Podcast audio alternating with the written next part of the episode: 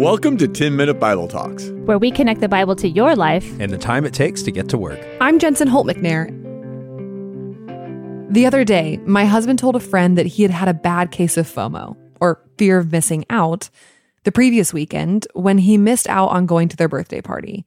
We had had a busy week and we weren't able to find a sitter, so we had to stay home while our son slept and see pictures from all of his friends flood his messages as they had had a night of celebrating together. And while he and I had a good night at home, it was hard to not have FOMO, missing out on all of the fun that his friends were having. We are not strangers to FOMO. We've all been afraid of missing out on something before in our life. And that feeling that you're not a part of something or that you aren't experiencing something can be gut wrenching at times. Not going to the party, not going on the adventure, not visiting that destination or getting the work opportunity, not excelling in your career. Whatever it is, we don't want to miss out.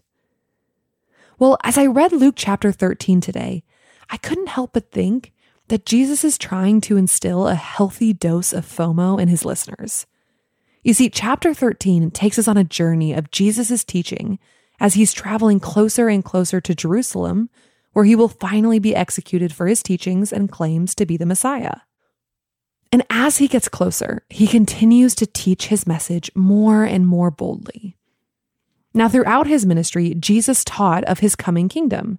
He spoke in parables to show his listeners what his kingdom would be like. He healed and performed miracles to display the power of his kingdom to overcome the darkness of our broken world. And in chapter 13, we see an arc of teaching that urges his listeners to hear, repent, and believe, to not miss out on the kingdom that is before them. Now, before we dive in and take a look at chapter 13, we need to know that in this chapter, Jesus is going to be speaking mostly to Israelites. These are the people who have long awaited their Messiah, the one who would rescue them from oppression. You'd think they would be the first to rejoice over Jesus' presence and teaching. But unfortunately, they end up being the ones in the most jeopardy of missing out on Jesus' kingdom because it wasn't what they expected. They don't think they want or need what Jesus is offering, so they continue to reject and oppose him. But Jesus is urging the Israelites, the Pharisees, the everyday citizens before him, to not miss out on what he is offering just because it isn't what they expected. He begins in verses 1 through 9 by urging those who are listening to repent before the time is too late. He uses the parable of a fig tree that is bearing no fruit. Its owner tells his caretaker to cut it down because it's been useless for three years. But the caretaker asks the owner to give it one more year to see if, with fresh soil and fertilizer, it might bear fruit. If it doesn't, he will then cut it down. See, Jesus is offering the people hope. There is still time to repent, to bear fruit in believing that he is the Messiah. But that time does not go on forever. Eventually, they will perish and be cut down, and he doesn't want them to miss out on the truth of his teachings. Next, we see Jesus heal a crippled woman on the Sabbath. The synagogue leader immediately rebukes him, telling the people to come and be healed on the other six days of the week because the Sabbath was for rest. But Jesus rebukes him, saying, You hypocrites! Doesn't each of you on the Sabbath untie your ox or donkey from the stall and lead it out to give it water? Then should not this woman, a daughter of Abraham, whom Satan has kept bound for 18 long years, be set free on the Sabbath day from what bound her? You see, Jesus knew that real rest in his kingdom brought healing and freedom. The religious leaders had become caught up in the ritual and rule of the law rather than seeing the grace and mercy it offered. They were missing out on what their God was offering them through his coming kingdom, and it was causing them to reject his messenger, and in turn, the very kingdom God was building for his people. Next, Jesus, continuing towards Jerusalem, teaches more about his kingdom through a parable. He says this in verses 18 through 21. Then Jesus asked, What is the kingdom of God like? What shall I compare it to? It is like a mustard seed, which a man took and planted in his garden. It grew and became a tree, and the birds perched in its branches. Again he asked, What shall I compare the kingdom of God to? It is like yeast that a woman took and mixed into about 60 pounds of flour until it worked all through the dough. God's kingdom and all that Jesus has taught about it probably didn't seem all that grand to the people he was teaching. It often seemed backwards, to go against the grain of society. Jesus had followers, sure, but his fame was nothing, nothing compared to the power and might of the Roman Empire or the religious institutions of his day. In this parable, Jesus is warning the people not to overlook his kingdom. It may be small like a mustard seed or the amount of yeast put into dough, but when tended to, both grow into incredible things. One a strong tree, the other giving life and rise to a loaf of bread. They seem unlikely, unexpected, but what they produce, what they bring to those who invest in them, is far greater than they could have ever imagined. His warning is clear do not miss out on my kingdom just because it's not what you expect. And the warnings continue in verses 22 to 30. Then Jesus went through the towns and villages, teaching as he made his way to Jerusalem. Someone asked him, Lord, are only a few people going to be saved? He said to them, Make every effort to enter through the narrow door, because many, I tell you, will try to enter and will not be able to. Once the owner of the house gets up and closes the door, you will stand outside knocking and pleading, Sir, open the door for us. But he will answer, I don't know you or where you come from. Then you will say, We ate and drank with you, and you taught in our streets. But he will reply, I don't know you or where you come from. Away from me, all you evil doers. There will be weeping there and gnashing of teeth. When you see Abraham, Isaac, and Jacob and all the prophets in the kingdom of God, but you yourselves are thrown out. People will come from east and west and north and south and will take their places at the feast in the kingdom of God.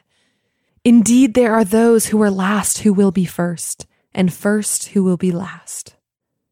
The people, concerned with the exact number of who will be saved, are clearly still missing out on the messages of warning Jesus is giving.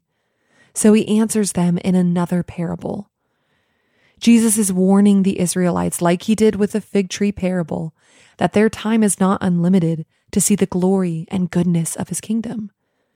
A time will come when the narrow door will be shut, when the people who did not seek after God's kingdom on this earth will not be welcomed in to eat with their descendants, Abraham, Isaac, and Jacob.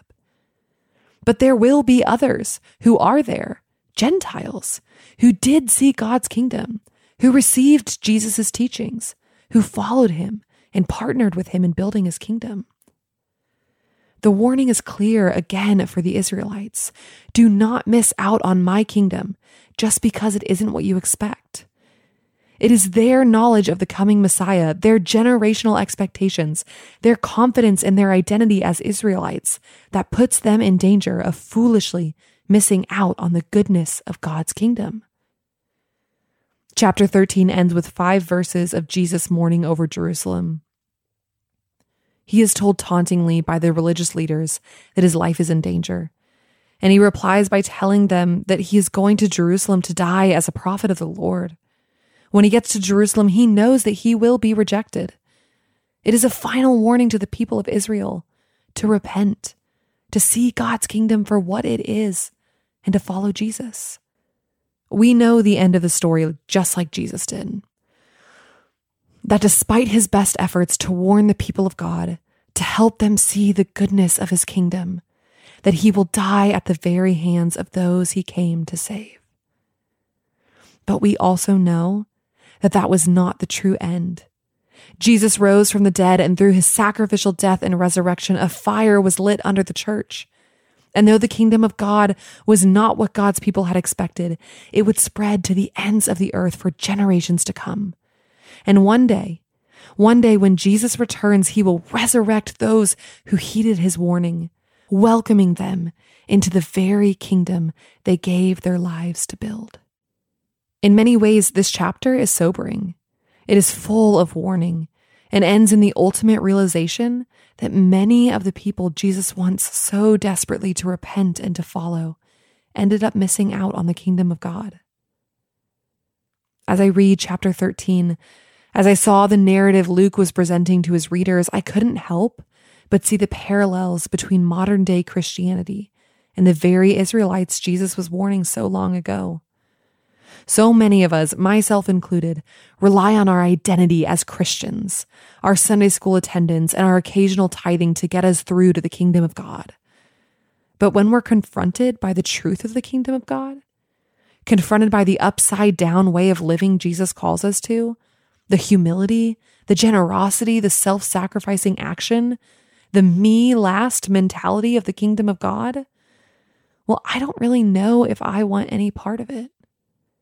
See, the truth is, so many of us are more afraid of missing out on the world around us that we are in danger of missing out on the kingdom of God. We don't want to deny ourselves. We don't want to repent. We don't want to live lives that challenge the current order of things. We rely on our cultural identity as Christians and fail to live like the kingdom of God even exists. His kingdom is still maybe not what we would expect. It doesn't come with a promise of comfortable, healthy, and happy lives. And so, if we're honest, we aren't sure if it's really what we want, what we think we need. But Jesus' message is clear do not miss out on my kingdom just because it isn't what you expect. His kingdom is far greater than anything else in this world. His kingdom brings healing and freedom. His kingdom brings life and hope. His kingdom is the only thing that can eternally satisfy. Do not miss out on his kingdom because you fail to see its worth, because you aren't sure it's what you want, because you think it's scarier to miss out on the things of this world. The truth is, when we begin to have a healthy dose of FOMO over the kingdom of God, a fear of missing out on all that God is doing in this world, then we will be moved to action, moved to bear fruit, moved deeper into the arms of Jesus that are stretched out wide in welcome. He has made a way for you and I to enter his kingdom. Do not miss out.